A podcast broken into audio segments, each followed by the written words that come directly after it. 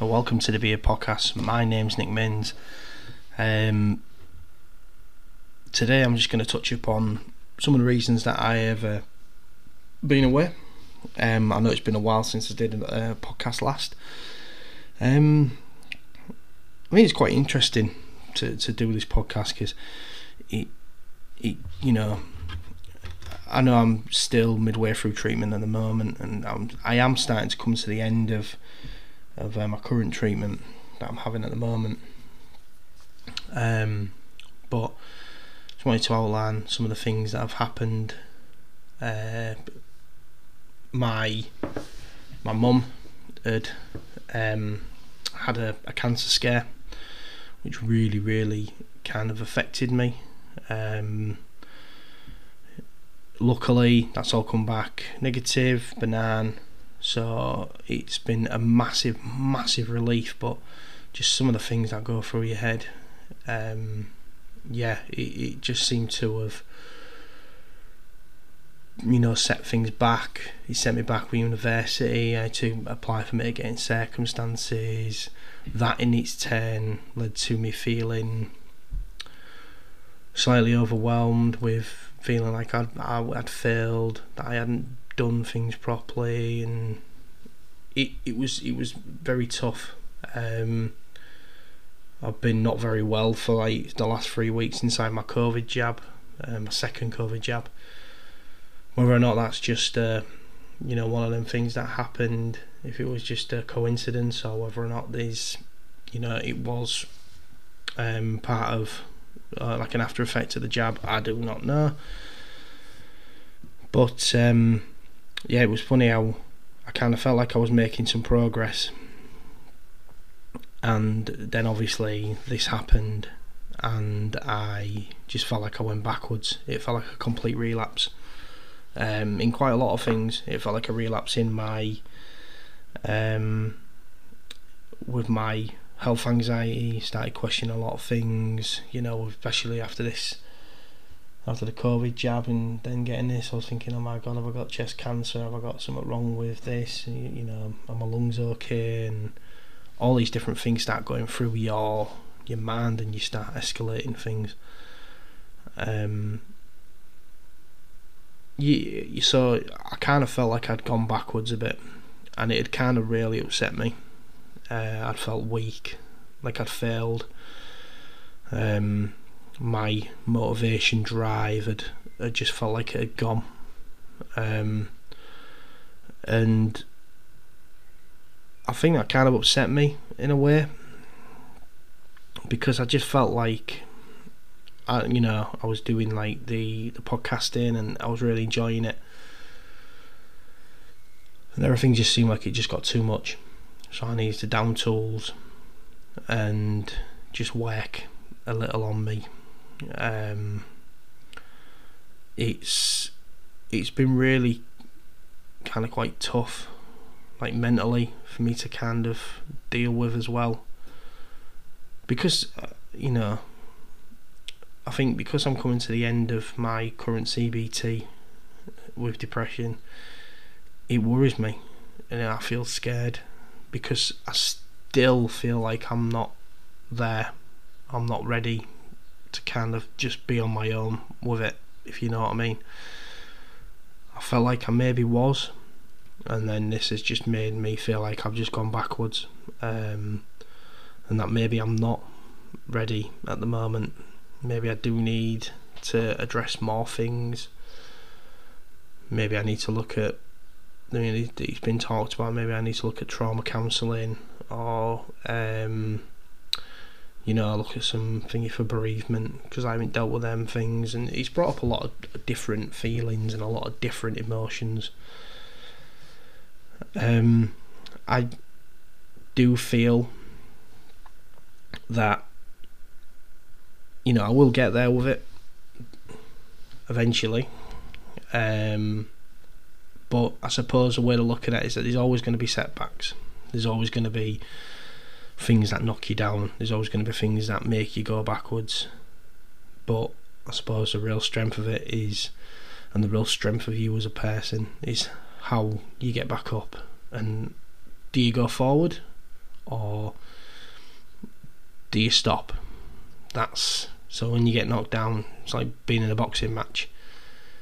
If you get knocked down, do you choose that moment to say, right, that's it, count the 10?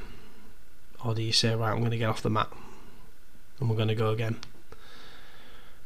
And, you know, I'll keep doing that because my family are so important and um, I'll keep doing doing it to to really fan me more than anything as well. Um, yeah, the you know this this whole thing that's that's gone on later, like recently, has just been really kind of like a little bit like one thing after another. It just feel like a bit of an escalation of things that have come up, and you know, luckily now I kind of starting to feel like I'm just kind of getting into a place, especially with the good news about my mum, which is just like, honestly, it was amazing. I almost cried when I found out that she was, everything was benign, everything was fine. You know, I was literally just so close to tears because it was like tears of happiness, just like almost like a sigh of relief. Like, thank God, you know, thank God because I was just worrying about how my mum was dealing with things and how my mum was was dealing with things emotionally and like I knew she would because she thinks very much like me. Um, so yeah, uh, it's been it's been a rough maybe month or so, maybe month and a half. Um, but I'm starting to feel like I want to get back in the saddle a bit now with this, and I want to get back out there and I want to start talking more about things again. I feel like I've had a bit of time to get things sorted in my head, and now I can start talking again about things. Um, obviously, these personal situations are always going to come up because that's life. Life, you know. My granddad used to say, "Life throws you lemons, make lemonade." Um, sometimes it throws me, you don't know what to do. But um, yeah, I want to get. I'm getting back on it now, and you know, looking forward to kind of doing a few more um, weekly talks and maybe doing it either like once a week, twice a week. But we're definitely going to pick up on this season now. So this is obviously episode two in season two. Um, but we're going to be talking a lot more about relapse um, and relapse prevention, how you get back up, um, and just talking about. We're going to delve a little bit more into kind of like the things like health anxiety and bereavement, and also looking at um,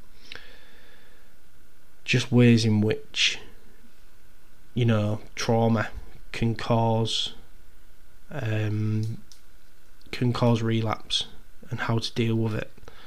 Um, once again, if anybody wants to, to come on, feels like they want to talk, um, or be part of the podcast as a guest, um, you know, inbox me on Facebook, um, facebook.com forward slash um, the beard pod. Um, you know, you can message me on there. Uh, you can inbox, inbox me on Instagram. Um, yeah, just let me know. Um, if there's anything I can do to help or to talk to, I will do. Um, and if you want to come on and talk as, as a guest and share your experiences, it'll be amazing. So I'm going to leave it there for today, but we're back on it this week. Um, probably next um, podcast will drop uh, Wednesday, Thursday time, and we'll be looking at um, trauma and what trauma really does to you, I suppose. Um, and I'm going to be talking a little bit about my um, my experiences with trauma. Thank you very much. I'll see you on the next podcast. Welcome to the Beard Podcast. My name is Nick Minns. So today I'm going to touch upon um, trauma and my experiences with trauma and how I believe that that could have had an impact on my mental health and also um, how things have kind of progressed from there. So trauma wise, um, had quite a bit of trauma, um, especially within the last say, probably looking at around about the last 15, 16 years from a perspective of bereavement. Um, there's been a lot of bereavement within my family. Um, I've lost um, both granddads. I've lost a nana. Oh, sorry, I've lost both nanas. Um, I have lost um, an auntie, an uncle, um, and you know I lost my father-in-law as well.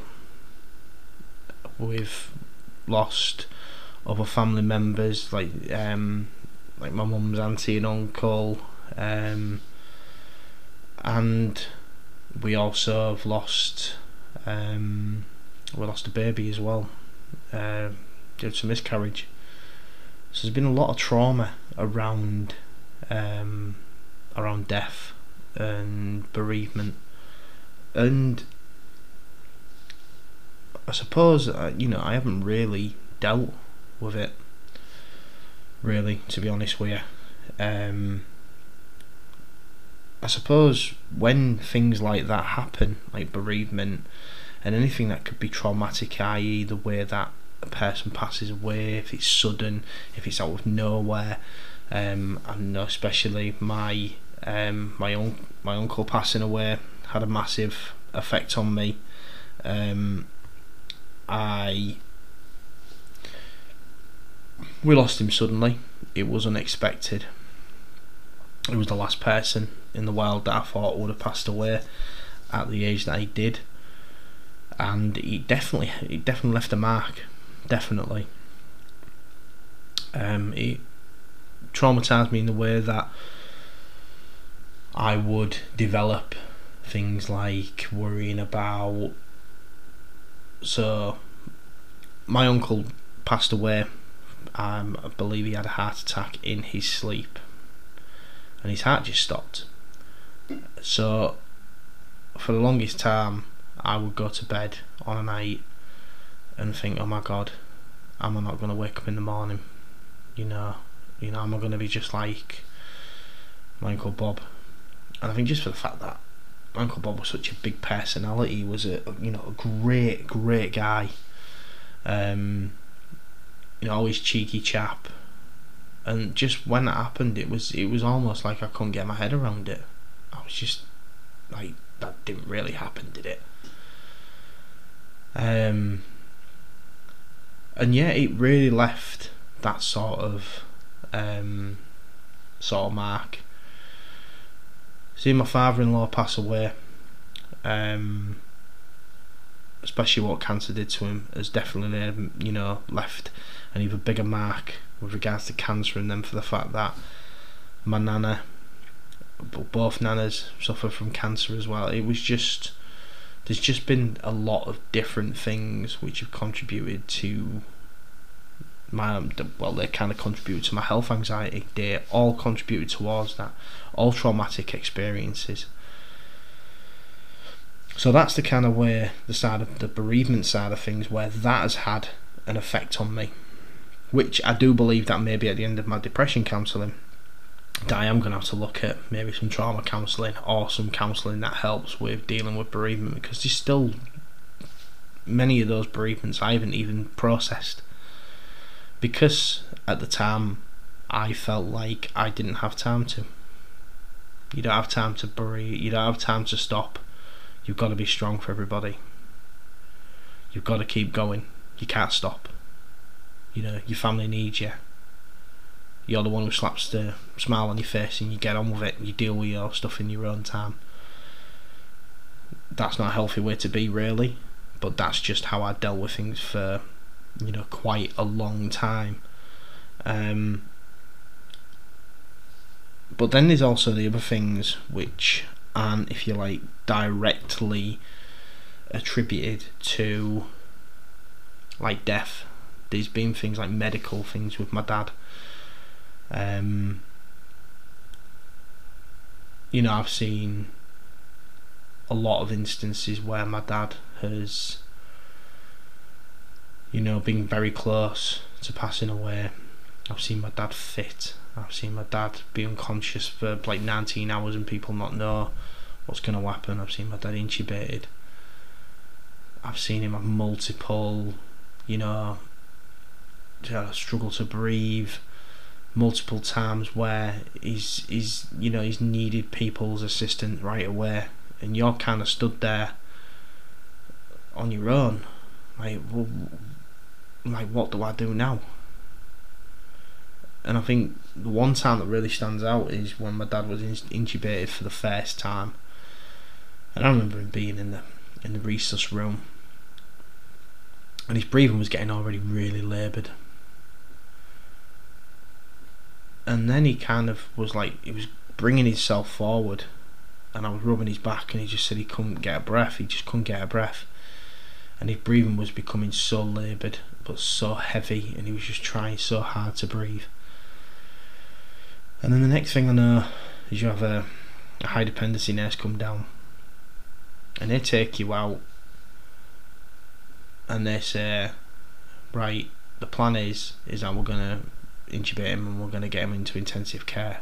Then you see an intensive care nurse. No, no. When you think of intensive care, you only think of one thing: is that this is life or death now. This is life or death. Um. So I remember being taken out of the resus room. So there was like multiple doctors, intensive care doctors, doctors, and, and, and all these different people kind of rushed in. And I was taken into a side room popped in a side room and I was kind of on my own and I was just like, oh my god, like what is happening in that room? I want to be with him. I want to be there, but I can't. And when you're on your own, especially, is it's just such a it's so difficult when you're on your own because you don't when you've got someone there you can maybe bounce off or you can talk to them but when you're on your own it's just a nightmare you cannot even compute what's going on. And it is so difficult. The hundred things rushing through your head and you can't compute any of them. So then we got taken up to intensive care and my dad. Basically he was he went to um, in the intensive care unit. He's being intubated, but I had an intensive care doctor come out to see me in the waiting room again. I was on my Todd, and he said, "Well, at the moment, it's touch and go, and we don't know if his body's gonna accept the um, the tube." And I was absolutely like, "You've got to be kidding me! Like, you've got to be kidding me!" Um, and yeah, it just so many things went through my head. Like, oh my god, he's like downstairs in the resus room. The last time I'm gonna be able to speak to him. You know, what if they can't get this tube in? What they're gonna do? You know, how they're gonna get air into him? Now, luckily that happened, but all the other things went through my head like, oh my god, what do I tell my mum? Do, do I ring my mum and tell her? You know, do do I wait? Do I not? Do I who, who do I call? It's just those little things all attribute to this sort of heaped and drowning in anxiety and always thinking that the worst is going to happen. And that is how I've done for, for, for a long time.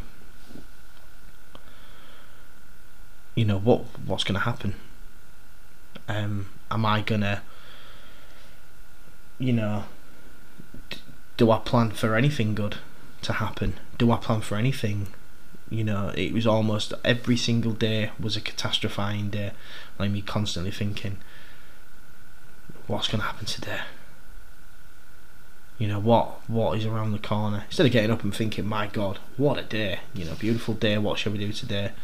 I had days where I just get up and think, "Right, what's life gonna throw at me now?" And I still do have them days, but I'm a lot better at snapping myself out of them.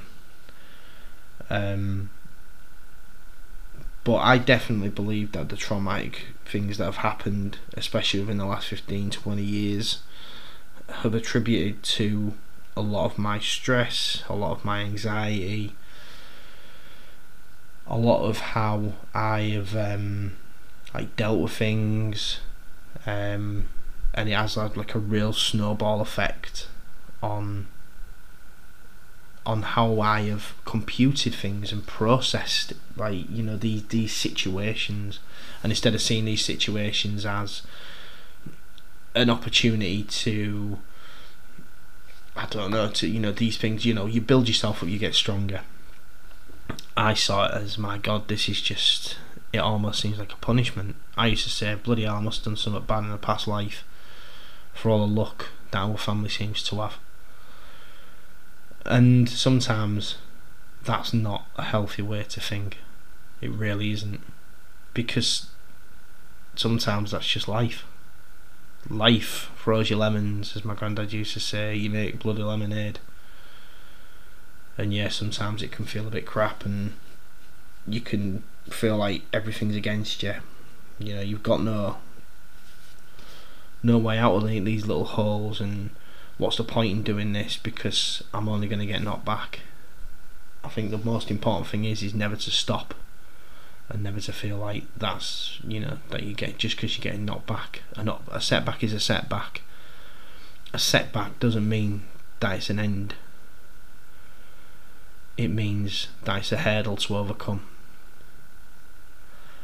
So, so this is the the first of two podcasts where we're going to look at um, trauma. Um, and the next podcast that I will be doing, I will be talking about um, a bereavement, but we're going to look at um, the kind of trauma that I went through after my wife had um, had a miscarriage. So again, it's, if you like a similar sort of trauma, but it's a completely different build up of emotions that you go through. So we're going to touch on that in the next podcast. Um, so thank you very much for tuning in today, and I will see you all on the next podcast.